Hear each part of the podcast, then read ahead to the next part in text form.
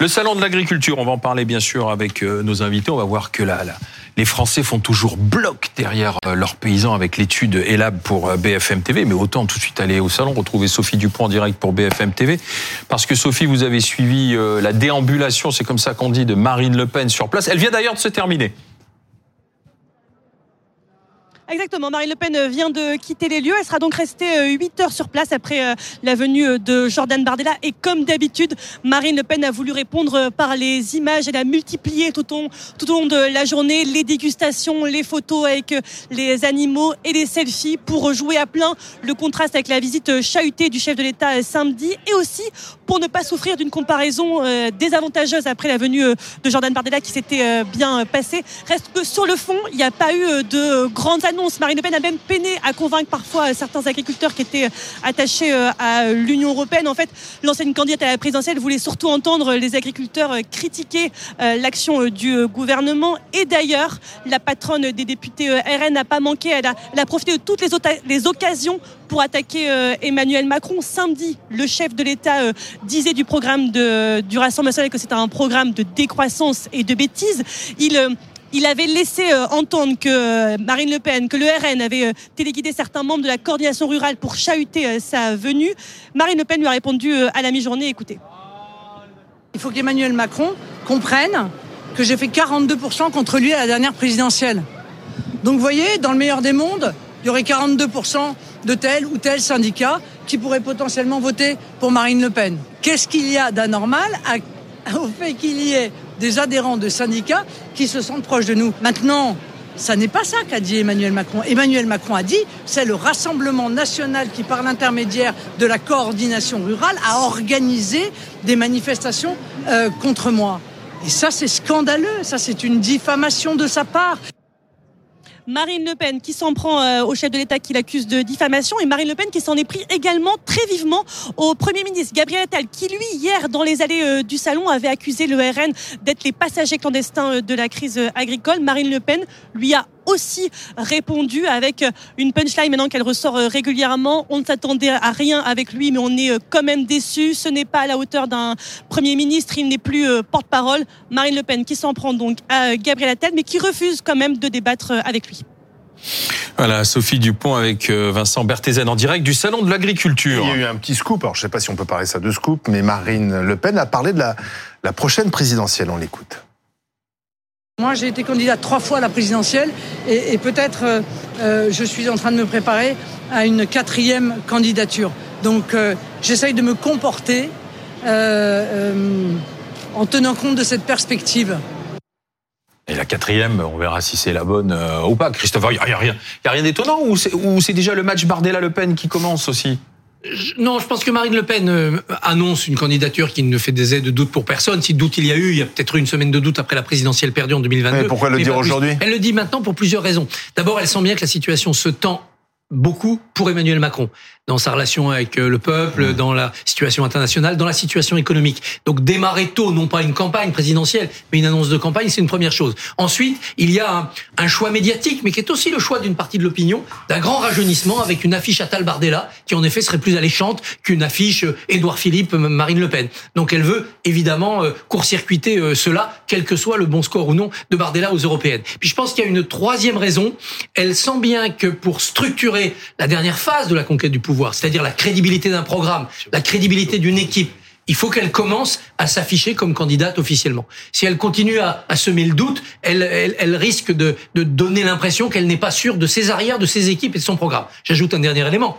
Elle a un rendez-vous judiciaire compliqué à l'automne sur l'affaire des assistants parlementaires européens. Dire je suis candidate, vous le savez bien, je suis peut-être la prochaine présidente, c'est faire peser une pression sur les juges, leur dire attention, votre décision peut fausser la démocratie en 2027. Donc vous ne serez pas seulement dans une décision judiciaire, mais aussi politique. Emmanuel Ménard, la quatrième euh, candidature de Marine Le Pen. Mais moi, ce qui m'a frappé, c'est le peut-être. Moi, je pensais que c'était acquis déjà. Et il me semblait qu'elle l'avait même annoncé. Euh, non, je, je, je pense qu'effectivement, elle, elle, se positionne aussi par rapport à Jordan Bardella. Pourquoi Parce que Jordan Bardella est déjà Je ne sais pas si vous avez vu dans le, dans le dernier sondage euh, des personnalités politiques euh, des préférés des Français, euh, pour la première fois, Jordan Bardella est passé devant Marine Le Pen dans le sondage. Donc, bah, je pense qu'il y a même s'ils s'entendent très bien, euh, sous- voilà, euh, sous les sous les caméras, je pense qu'il y a peut-être quand même une petite rivalité de temps en temps et, et des agacements certainement euh, devant une cote de popularité qui, euh, qui qui ne cesse de monter pour Jordan Bardella. On verra ses scores euh, aux européennes, mais selon les derniers sondages, c'est vrai qu'il est très très bien placé. Donc. Mais Thierry Sénéclot, vous êtes agriculteur dans la Drôme, vous avez été candidat FN, hein Non, j'ai été oh, élu. oh, élu. RN. RN. RN ou FN, c'était époque euh, RN.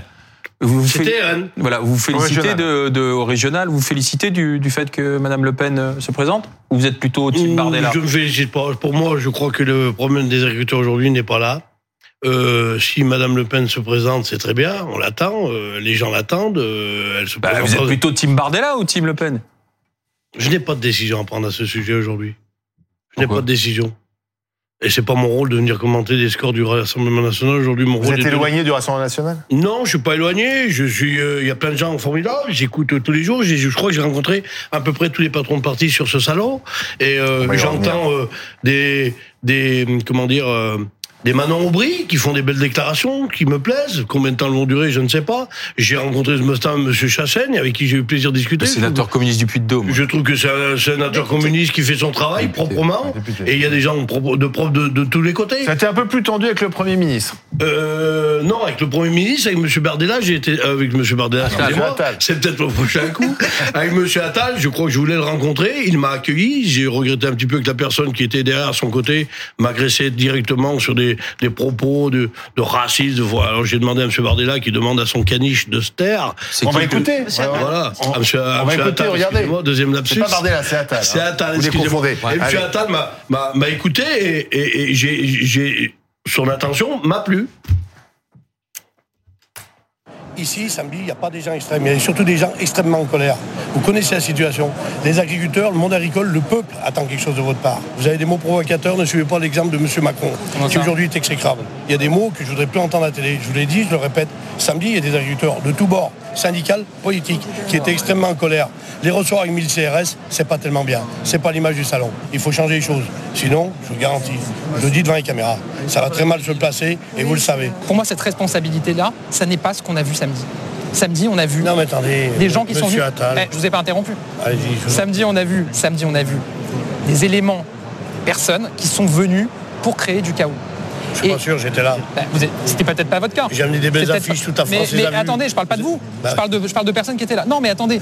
C'est-à-dire, je- je- de la même manière que je suis capable de reconnaître la grande responsabilité des agriculteurs qui se sont mobilisés sur des blocages et qui l'ont fait en respectant toutes les règles de l'ordre républicain, je, suis- je- Monsieur je- Attal. je reconnais aussi et je dis, et je suis, c'est ma responsabilité de dire aussi qu'il y en a certains qui ne respectent pas ces règles. Vous avez aimé quand même son ton franc et direct, il vous répond? Oui, j'ai apprécié. J'ai apprécié. C'était c'était pas la même chose samedi avec Emmanuel Macron? Ah bah non, mais M. Macron, de toute façon, aujourd'hui, euh, aujourd'hui, M. Macron est... Bon, Macron, vous vouliez pas discuter avec lui, vous, vous, vous vouliez le chahuter. Non, j'ai- moi j'ai apporté des banderoles. Je me suis trouvé plusieurs fois devant les boucliers des CRS. J'ai poussé avec tes collègues un peu les Ouais, CRS voilà. au milieu. C'est- le dialogue. aussi- On pousse un peu les CRS, mais on veut dialoguer. non, attendez, attendez, excusez-moi. Euh, j'ai eu de très bonnes relations avec toutes les forces de l'ordre qui étaient présentes. Et j'ai aussi permis à une dame qui a porté un bouquet à M. Macron, vous avez pu le voir, de passer. Qu'est-ce que vous avez Sinon- agacé chez Emmanuel Macron samedi? Non, mais on est dans la provocation permanente. On a été en provocation vendredi soir, des annonces malheureusement stupides. Le soulèvement de la terre Le grand soulèvement de la terre qui était là pour aujourd'hui, je crois qu'on a un problème. Euh, on peut on peut contester des bassines ou être d'accord. Même moi, j'ai eu des interrogations là-dessus, je peux vous le dire. Mais au bout d'un moment, il faut quand même que le problème prioritaire qui est des agriculteurs aujourd'hui, la rémunération des agriculteurs, soit un sujet qui soit traité rapidement et qu'on soit d'accord ou pas avec les bassines. On va pas amener de la confusion à la confusion. Cette situation est totalement dramatique. Monsieur Macron est un président irresponsable et on l'a encore vu vendredi soir, je crois, euh, pas vendredi soir, euh, lundi soir, euh, devant 20 chefs d'État qui aujourd'hui se taillent tous en courant. Ah, vous parlez d'Ukraine. Je veux dire, Alors. au bout d'un moment, faut arrêter. On est tout le temps. Euh, n'est plus à la hauteur. En tout cas, les Français se tiennent toujours très fortement les agriculteurs. hein. Oui, le moins qu'on puisse dire, ce qui est frappant dans cette enquête, c'est la différence entre le consensus, j'allais dire quasiment l'unanimité des Français derrière le mouvement agricole, hein, plus de 8 Français sur 10, ça fait plus d'un mois que ce mouvement a continué, je le rappelle à chaque fois, c'est un des plus forts taux d'adhésion depuis que l'on mesure l'adhésion aux mouvements sociaux, et puis le débat politique, le- le- la virulence du débat politique sur la question agricole, et en tout cas sur ce que l'on a vécu au salon. Donc ça, il y a vraiment ce, ce, ce contraste Donc premier point, une opinion qui est toujours en soutien. Deuxième point, une réponse du gouvernement qui reste jugée euh, insuffisante. On a à peu près un Français sur deux qui dit ça va dans le bon sens, mais c'est insuffisant. C'est un peu meilleur qu'il y a 15 jours, mais ça reste quand même le sentiment euh, chez les Français qu'il n'y a pas de mesures qui euh, finalement vont régler immédiatement peut-être que ce n'est pas possible, la situation des, des, des agriculteurs, peut-être aussi que la complexité des demandes des agriculteurs fait qu'il n'y a pas une mesure qui est mémorisable euh, dans le dans l'opinion. C'est le c'est le deuxième point. On, on parlait de du, De l'inauguration. du, Du chahut. Du chahut. Oui. Et, Et troisième alors, les, le les. Français reprochent Oui, on a- à Emmanuel Macron. on C'est a- lui le, le fauteur Voilà, de troubles. c'est- en fait. on a Mais posé je crois que c'est comme ça. Emmanuel Macron le fauteur de troubles. On a Dans les. Français sont d'accord avec vous. Qui est responsable Ouais. de, de ce qui s'est passé euh, samedi pour euh, l'inauguration du, du salon? Près de deux Français sur trois disent c'est le président de la République par sa manière de gérer les relations avec le monde agricole. C'est le cas évidemment dans tous ces électorats, sauf l'électorat euh, d'Emmanuel Macron qui est en, en soutien. Il n'y en a qu'un tiers qui considère que c'est la faute de certains euh, certains agriculteurs. Et là-dessus d'ailleurs, on a une majorité de Français qui comprend euh, les violences. Alors quand on dit violence, il faut dire que ce n'est pas des actes extrêmement violents qui ont été euh, commis, c'est plus des dégradations euh, du chahut. C'est peut-être aussi pour ça que les Français se, le soutiennent. Il y a quelques semaines, quand il y avait eu du, des bâtiments publics attaqués, ce chiffre avait beaucoup, avait beaucoup baissé. Donc une opinion qui reste en soutien, qui comprend les revendications et qui, pour l'instant, rend responsable une partie de l'exécutif, Mais- c'est-à-dire le président de la République, de ce qui s'est passé samedi. Alors justement, politiquement, qui s'en sort le mieux? Vis-à-vis des agriculteurs Qui est le plus euh, convaincant La question qu'on pose sur tous les thèmes, hein, la question euh, à qui faites-vous le plus confiance? Deux personnalités se détachent. Marine Le Pen, on l'a vu aujourd'hui dans les dans les allées du salon. Et ça s'est bien passé. Voilà, et Gabriel Attal, très nettement, et très nettement, la différen- le différentiel entre Gabriel Attal, la confiance envers Gabriel Attal et Emmanuel Macron est de 12 points. C'est évidemment euh, un, un- un signal très fort euh, pour pour l'exécutif. Même dans l'électorat d'Emmanuel Macron, on fait plus confiance au Premier ministre qu'au président de la République. Qu'est-ce qui vous fait sourire, Madame Ménard? Bah, ce qui me fait sourire, c'est parce que euh, j'en- j'entendais des commentaires journalistiques qui disaient quand même entre euh, Emmanuel Macron, selon l'agriculture, et, et Gabriel Attal, il y a une vraie différence. Mais c'est entre Emmanuel Macron et tous les autres. C'est ça la vraie différence. C'est qu'en fait, ça s'est bien passé pour tout le monde, quel que soit le parti politique. Je voyais tout à l'heure, avant de rentrer sur le plateau, des images des, des députés de la France Insoumise. Vous savez que c'est pas ma tasse de thé.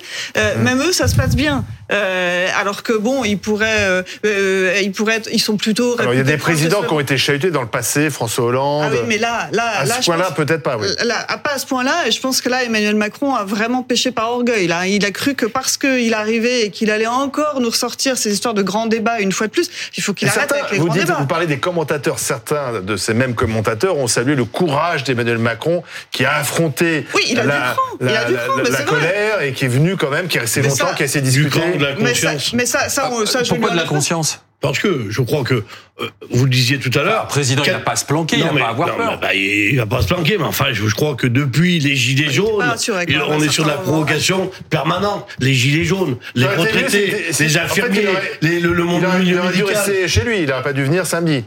Bah, ça- qu'on lui a ça- demandé de pas venir. Et d'ailleurs, Il a- j'ai- il il a repris la main en disant, euh, regardez, on voulait pas que je vienne, je suis venu. Donc avec 500 ou 700 euh, forces de l'ordre à l'intérieur du salon, Oui, où c'est que des gens ont payé leur billet pour rentrer, n'ont pas pu rentrer. Je crois qu'il aurait mieux fait de pas venir, se mettre au boulot pour apporter des, des réponses aux agriculteurs qu'ils attendent. Parce que pour le moment, comme vous l'avez dit, on va pas se dessiner grand chose. Et finalement, ce que vous venez de dire en chiffres, les 20%, c'est finalement le résultat de son élection présidentielle. Donc 80% de gens qui sont Par exemple, les prix planchers, c'est pas bon ça? Non, oui, ça pourrait l'être. Les prix planchers, non, Ouais. je- euh, c'est très compliqué, les prix planchers. C'est très compliqué. A priori, les pays qui les mettent en place, c'est très compliqué. Bah, il y a trop de critères de diversité. Est-ce qu'il y a une mesure Parce que le problème, c'est que je comprends ce que vous dites, on voit rien venir, c'est long, mais est-ce qu'il y a une mesure euh, qui pourrait être prise tout de suite et qui verrait vraiment la situation des agriculteurs changer? Euh, la complexité est grande. Monsieur Macron n'apportera pas toutes les, solutions. L'idéal, ça serait déjà qu'il évite de Hum. provoquer les, les agriculteurs. Mais il y a des mesures directes, oui. Par exemple, la réduction de la MSA sur des nouvelles de bases de calcul qui permettraient d'atténuer cette spo- spoliation de, de trésorerie qui est en train de se passer, ne serait-ce qu'au sein de la MSA. Il suffit de voter par décret.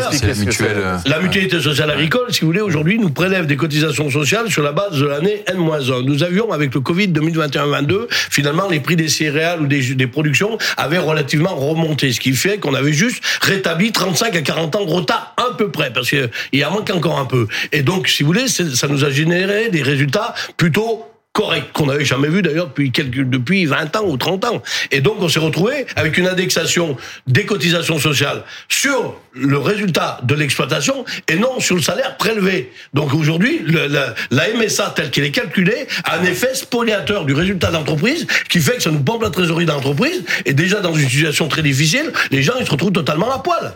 Alors Noémie Calais est avec nous, elle est également euh, agricultrice, éleveuse de cochons noirs dans le Gers. Vous avez fait Sciences Po Mhm. et vous avez décidé de, de vous consacrer à l'élevage. C'est courageux aujourd'hui, non?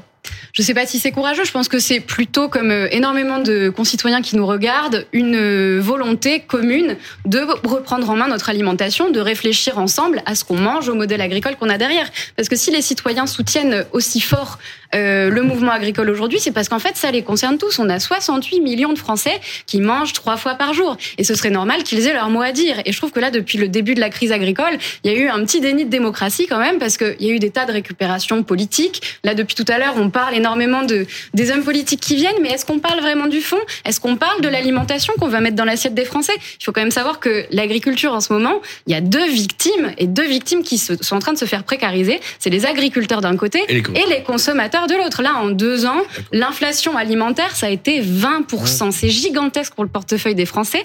Et les, et les paysans n'ont pas été payés plus. En revanche, les marges de l'agro-industrie et des, des distributeurs, plus 45%. Vous- vous Donc êtes il est temps aussi de, de pointer du sûr. doigt. Vous, vous êtes membre de la, euh, de la Confédération paysanne. Ouais, tout à fait. Je suis adhérente de la Est-ce Confédération. que vous trouvez qu'Emmanuel Macron, finalement, n'écoute qu'un syndicat, la FNSEA Ben, je sais pas s'il écoute que le, la FNSEA, c'est probable. En tout cas, il écoute pas beaucoup la Confédération paysanne. Si vous dites pas la même chose, vous? Eh ben non, pas du tout. Mais en tout cas, ce qu'il y a d'intéressant à voir, c'est que les prix planchers euh, sont proposés par la Confédération paysanne depuis longtemps. Ça avait aussi été amené euh, dans les Tous les agriculteurs ne sont pas favorables à ces prix planchers. Il y a, il y a Alors, débat. hein. Pas tous, parce qu'en fait, c'est un sujet qui est très technique. Monsieur le disait tout à l'heure. Et effectivement, pour éviter qu'il y ait surproduction, il faut mettre d'autres mécanismes régulatoires euh, pour, euh, pour que ça fonctionne bien. C'est évidemment compliqué. Mais en revanche, il y a plein de pays dans le monde qui le font. Les États-Unis, le Canada, et ça, ce sont Et pas le des pays. différentiel euh, d'ailleurs aux États-Unis, et- le, le oui. différentiel est pris en charge par l'État Aux. États-Unis, Ouais, vous avez raison d'en parler, le font, mais a priori, malgré le complément de subvention qu'ils accordent dans tous les dans tous les axes, a priori, il y a quand même beaucoup de- d'exploitations agricoles aux États-Unis qui sont encore en faillite. Et quand vous dites qu'il faut limiter la surproduction, moi je crois qu'aujourd'hui le problème de la souveraineté alimentaire en France, c'est déjà une perte de production de 20-25% depuis euh, quelques dizaines Alors, d'années. Emmanuel moi, c'est un Macron, problème de répartition. Mais bon, Emmanuel Macron le ça. Il dit il n'y a pas de déproduction. En fait, c'est pas vrai, ça. Si, il y a de la déproduction quand même, parce que de toute façon, vu les, quand même, euh, je vais peut-être peut-être pas être d'accord avec Madame, mais moi je crois qu'il faut bien être faire attention à toutes les, les, les attaques qui sont faites contre le monde agricole. On parle beaucoup de, de produire durable. Moi, je crois que la- l'agriculture, elle dure, elle dure depuis des, des décennies. On parle de, de, de manger bien. Je crois que l'agriculture française nourrit pas mal les gens, et je préfère euh, voir les gens finalement nourris par l'agriculture française que les gens crever de faim en Somalie. Je crois qu'il faut faire attention à tout ça. Il y a des idéologies. On peut je veux Quoi dire, les idéologies? Il y a des idéologies ultra, ultra écologistes, où c'est qu'on casse tout, on veut tout faire, on veut tout faire. Comme Moi, la je- Confédération paysanne Non, je les regarde de plus en plus, la Confédération paysanne, je lis leur, leur, leur revue, euh, ça, ça s'agit un peu. Bon, je crois qu'il faut faire attention de pas, de Plus sage que José Bové. de pas opposer les systèmes, de pas opposer les systèmes. Et moi, je regrette, madame, euh, moi, j'ai pas fait d'agriculture avec Sciences Po, j'ai quitté l'école à 14 ans et je me suis mis au travail et on a, on a eu de la grêle, on n'avait pas d'assurance, on a travaillé, on a planté plus, tout ça. Donc faites attention avec vos idées. Mes pas grands-parents, grands-parents étaient agriculteurs Non, pas aussi. J'ai beaucoup d'oncles et tantes qui sont agriculteurs. J'ai cultivé du tabac, j'avais des vaches, on avait des fraises. Petit à petit, on a tout arrêté parce que de toute façon, on pouvait plus payer les charges. Ouais, Vous la prenez un peu de haut quand même, tout ça, parce qu'elle a fait Sciences Po quand même. C'est un peu Ouais, vous savez, vous savez qui d'autre a fait Sciences Po vous. Attal Non, dans la promo au-dessus de moi. Je suis mais- vachement plus fière d'être agricultrice. Très et bien, et puis vraiment de participer à nourrir mes concitoyens en faisant attention à mon environnement. Et euh, en je fais attention à l'environnement. en Je fais beaucoup attention à Oui, je me l'environnement. doute, c'était pas contre vous, c'était contre Monsieur Attal qui, en fait, par ses annonces, a fait une reculade environnementale. Non, mais qui va impacter la santé de nos concitoyens et Oui, qui va impacter aussi la santé On- des on- on- agriculteurs. et aussi santé notre capacité, notre capacité à nous nourrir demain et à produire. Parce qu'en fait, on est, on est tous là, agriculteurs, euh, de plus en plus soumis à des aléas climatiques. Mais vous, enfin, vous venez du, du sud, du sud-est, Je moi du sud-ouest. mais on a eu des mais climatiques et on en avait il y a 40 ans. Oui, mais là, les même. canicules qui s'enchaînent et les, et les terres céréalières qui ont du mal à produire, mais nous, pendant les moissons, les grains sont tout petits. C'est Ah bah, catastrophique. faut arroser, Les- hein, et c'est les- du travail. Hein. c'est du travail, mais ça, je vous le confirme. Mais Oui, planter faut- des haies, planter des haies et remettre des prairies permanentes, c'est Vous croyez pas trop au réchauffement climatique Attends, vous croyez pas trop au réchauffement climatique Non, au dérèglement, au réchauffement, peut-être, il y a une chose qu'on ne parle jamais, c'est l'inclinaison de l'axe d'épaule, parce qu'on a des systèmes GPS qui sont basés et que toutes les, l'aviation, toutes les années corrige. On a un basculement de l'axe d'épaule, on a des ralentissements du Gulf Stream, on a le MOC, on a tous ces Oui, choses-là. un dérèglement Ça, c'est du- climatique. C'est du, du dérèglement climatique. Je pense que la planète a vécu avant nous, après nous. Est-ce que l'homme dérègle la planète? Ça se peut aussi, mais je préfère la pollution de quelques agriculteurs qui font attention, puisque tout plutôt que la pollution de l'explosion urbaine et de la bétonisation. Euh, Moi, je suis pas Voilà. du tout d'accord avec monsieur, mais Voilà. il faudrait une émission complète, je pense, pour Voilà, en parler. En tout, serait- cas, en tout cas, c'est, on va vers. Non, mais euh, que répondez-vous à ce, à, à ce, à ce discours? Mais moi, je pense que là, on est en train d'aller vers une industrialisation de nos politiques agricoles qui vont nous mettre, mais enfin, qui vont précipiter ce changement climatique et qui vont rendre les agriculteurs demain encore Est-ce que plus vraiment, là, vulnérables. Elle Parce que pas là, regardez- l'industrialisation Non, mais vous avez- Il y a 40 ans vous- qu'elle est vous là, avez, vous avez vu ce qui a été annoncé sur l'élevage, le plan, je cite, de reconquête de notre souveraineté sur l'élevage.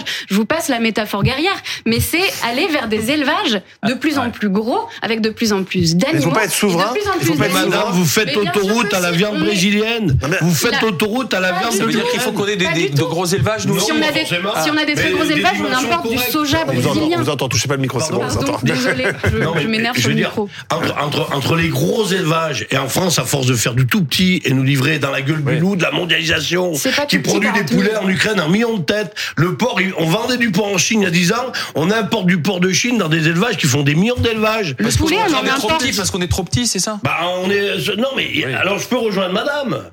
On, on- on jette tous ces téléphones portables, on jette les voitures Non, et l'essence, et on vit au sein il du ferme en revanche, il y a une contradiction. Que ça- Non, non, non, mais, non, mais on importe Noémie, quelle est- 50% du, du Oui. poulet, du poulet, mais on en exporte aussi 30%. Oui, mais Noémie- Noémie, Eh ben, gardons nos 30%, poulets, on gardons nos poulets, Oui, ça mais- nous Ah, évite mais mais ils sont contents de vendre.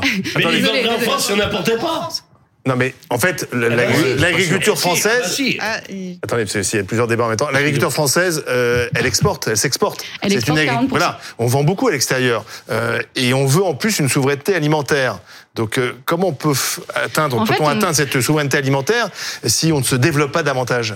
En fait, il y a plusieurs, euh, il y a plusieurs voies devant nous. Il y a plusieurs. On est vraiment à un moment charnière. Donc là, il va falloir qu'on change un peu de modèle parce que ça fait un moment qu'on est dans des politiques d'industrialisation et que visiblement les agriculteurs sont de plus en plus pauvres. Il y a de plus en plus de personnes en précarité alimentaire. Donc là, il y a peut-être quelque, quelque chose qui Madame, fonctionne pas. Et le changement, monsieur, s'il vous plaît, laissez-moi répondre. Le changement climatique s'accélère. Donc là, on a, Il faut peut-être qu'on regarde les choses en face.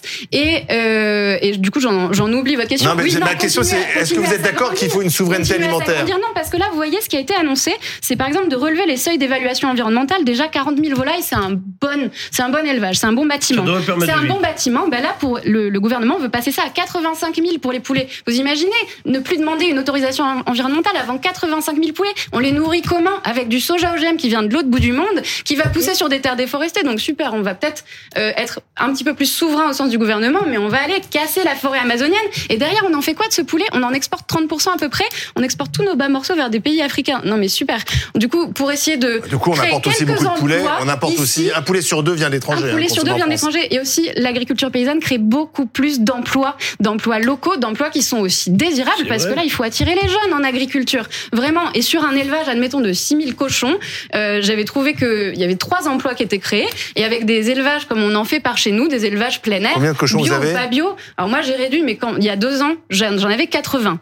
Il y en Ah avait c'est pas 80. beaucoup. Maintenant j'ai baissé, je fais beaucoup plus Et de. vous arrivez à vivre du local, en fait. Vous arrivez c'est à, vous arrivez du vivre local, c'est du local. directe. Vous arrivez à vivre de, de- Alors, à vivre comme une agricultrice, hein, donc 600 à 800 euros par Oui, mais donc euh, en fait, est-ce que, oui, mais est-ce que vos Oui, mod- mais oui, mais vous votre modèle, c'est pas. Et pourtant, votre modèle Vous devrait vous permettre de dans vivre. deux ans, dans deux ans, j'aurai fini de rembourser mes dettes. Et ça, c'est radicalement Oh, ils vont vous en trouver différent. d'autres, assurez-vous. Non, non, non, non. bah non, parce que mon système est très autonome. Je suis plus qu'on- dépendante du grain qui vient de loin. Je suis plus. Oui, mais est-ce qu'on vit correctement du Madame. Est-ce que vous allez vivre Alors, correctement dans le Gers, avec, euh, avec ça, oui, Oui, mais donc votre- dire que Ouais. je vis correctement. Et surtout que dans deux ans, j'aurai fini de rembourser mes dettes. Ça change tout par rapport à des, à des jeunes qui vont s'installer dans des systèmes, mais d'élevage intensif, qui vont débourser. Mais madame- Ils, vont dé- ils vont débourser un million et demi pour s'installer dans un système qui va les rendre hyper dépendants des importations, des exportations, d'un changement moi, je crois que- Je crois que le moi, problème, je, vous rejoins, à quelque part, je vous rejoins, je suis pas si loin de vous que ça, mais quand même.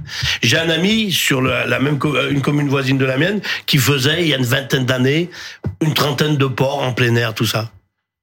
Il a crevé de faim?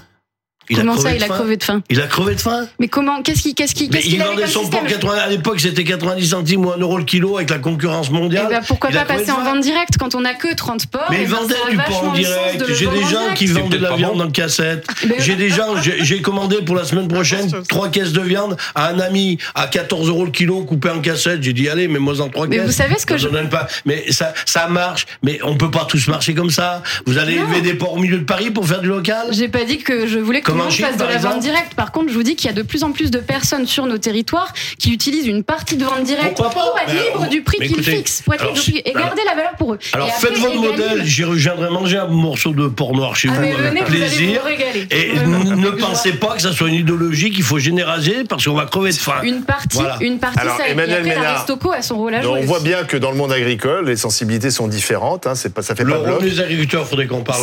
Si l'agriculture était pareille partout, ça se saurait. Et puis en plus, en fonction, alors ouais, vous êtes céréalier, vous, vous élevez des porcs. euh, Chez moi, c'est le vin. Donc, euh, et c'est encore d'autres problèmes. Euh, et, et moi, les, les viticulteurs. Donc les réponses sont complexes quand même. Bien sûr que les réponses sont complexes. complexe. Les viticulteurs chez moi, effectivement, ils aimeraient bien avoir un prix minimum de de- d'achat euh, parce que parce que ça leur permettrait de vivre. En gros, ils disent que si on passait de 80 à 100 euros l'hecto, ils pourraient vivre correctement, ils pourraient vivre de leur récolte. Mais si vous demandez aux vignerons indépendants et aux caves particulières, ils vous disent bah euh, non, nous c'est pas trop le problème parce qu'en fait on vend en bouteille, c'est pas pareil que la vente en Et puis et puis tous, ils parlent de la concurrence qui vient d'Espagne parce qu'en Espagne, évidemment, ils produisent du vin qui arrive en France avec dans des conditions et des produits phytosanitaires beaucoup euh, moins contrôlés qu'en France. Et donc euh, Est-ce qu'on n'a pas un peu sacrifié quand même euh, l'écologie pour essayer de satisfaire une partie des Bah, agriculteurs allez, allez demander aux viticulteurs chez moi s'ils ont l'impression de sacrifier l'écologie. Ils ont l'impression qu'on leur rajoute Mais tout le temps. moi, j'ai l'impression que la- plus. Quand c'est pas Terravitis, c'est HVE. Quand c'est pas HVE, c'est bio. Et de toute façon, personne n'y trouve son ouais, on compte. devient fou avec ça. Les, fou. viticulteurs, on a beaucoup incité les viticulteurs, en tout cas chez nous, je pense que c'est pareil dans d'autres régions viticoles, à produire du vin en bio. Le bio, le marché du bio, en tout cas du vin, et je pense que ça arrive après, se casse la figure. Donc en fait, a tous ceux qui ont investi et qui ont beaucoup dépensé pour, pour être en bio, aujourd'hui, ils s'en sortent plus. Le bio, le bio, plus. le bio, c'était une fausse bonne idée? Je viens de la Drôme. On a un département qui est le plus bio de France. Où c'est qu'on a hyper subventionné les gars qui se cassaient la gueule. On a dit, vous allez faire comment Regarde d'autres, ils vivent bien avec du bio. Ils ont visé 9 collègues sur 10. Il y en a des très bons en bio, il y en a des moins bons. Il y a, il y a aussi un autre problème derrière sanitaire, je vous l'expliquerai après. 9 sur 10, aujourd'hui, ils disent, l'avouent, on est parti au bio parce qu'on crevait de faim. On est parti au bio par la subvention de conversion. Après, on avait, moi j'étais au conseil régional à Lyon, on avait la subvention de maintien, perfusion. Et aujourd'hui, on dit, les coopératives disent, on réincorpore le bio dans le conventionnel, il n'y a pas de clients. Donc écoutez, moi je veux bien que des gens mangent du bio. Allez convaincre vos clients qui vous achètent du camion, déjà, demandez pas une subvention et vivez sur le marché. Ce- non, Bah, mais déjà, basta. ce serait pas mal que la restauration collective puisse jouer son rôle. Parce Ah, que dans la loi Egalim, non, mais c'est un énorme levier. Et nous, on a beaucoup de chance dans le Gers, ils jouent vraiment le jeu. Et c'est super de se dire que Facile. les gamins dans les écoles mangent un produit qui vient Merci, c'est plus facile, Merci, on voit toute la complexité effectivement du débat de trouver des solutions avec des productions. Mais on a plus avancé en deux mois. On a plus avancé en deux mois dans ce débat que dans les cinq années précédentes. Non, dans les 30 années précédentes, parce que 30 le problème, c'est que les syndicats majoritaires sont. Mais c'est fini ça. Le système marche plus. Voilà. Tout est sur la table. Moi, j'ai ici du maïs payé en 86. Je vous le dis, j'ai monté à Madame Ménard tout à l'heure, du maïs payé en 86, je vous le dis honnêtement. 180 euros la tonne. Le maïs au cours aujourd'hui, 179 moins les 30 euros de retenue. Qu'est-ce que j'en ai à faire dans la Drôme que mon, ma- mon maïs soit coté au, au cours mondial des céréales euh, sur un prix vendu à Rouen? Merde, j'ai du gasoil ici. 5000 litres de gasoil en 86. 6914 francs, 1054 euros, 25 21 centimes le litre d'euros. Aujourd'hui, le euro, 1 euro 15. On dit aux paysans, on va trouver une solution pour que vous remboursez avant les 15 centimes de trop qu'on. Mais merde, tout ce qu'on a vendu est resté au prix des années 86. Tout ce qu'on achète vaut 6 à 7 fois plus cher avec C'est l'euro. la On démonstration est claire. Merci, Merci, messieurs, merci dames, de ce tous. débat instructif.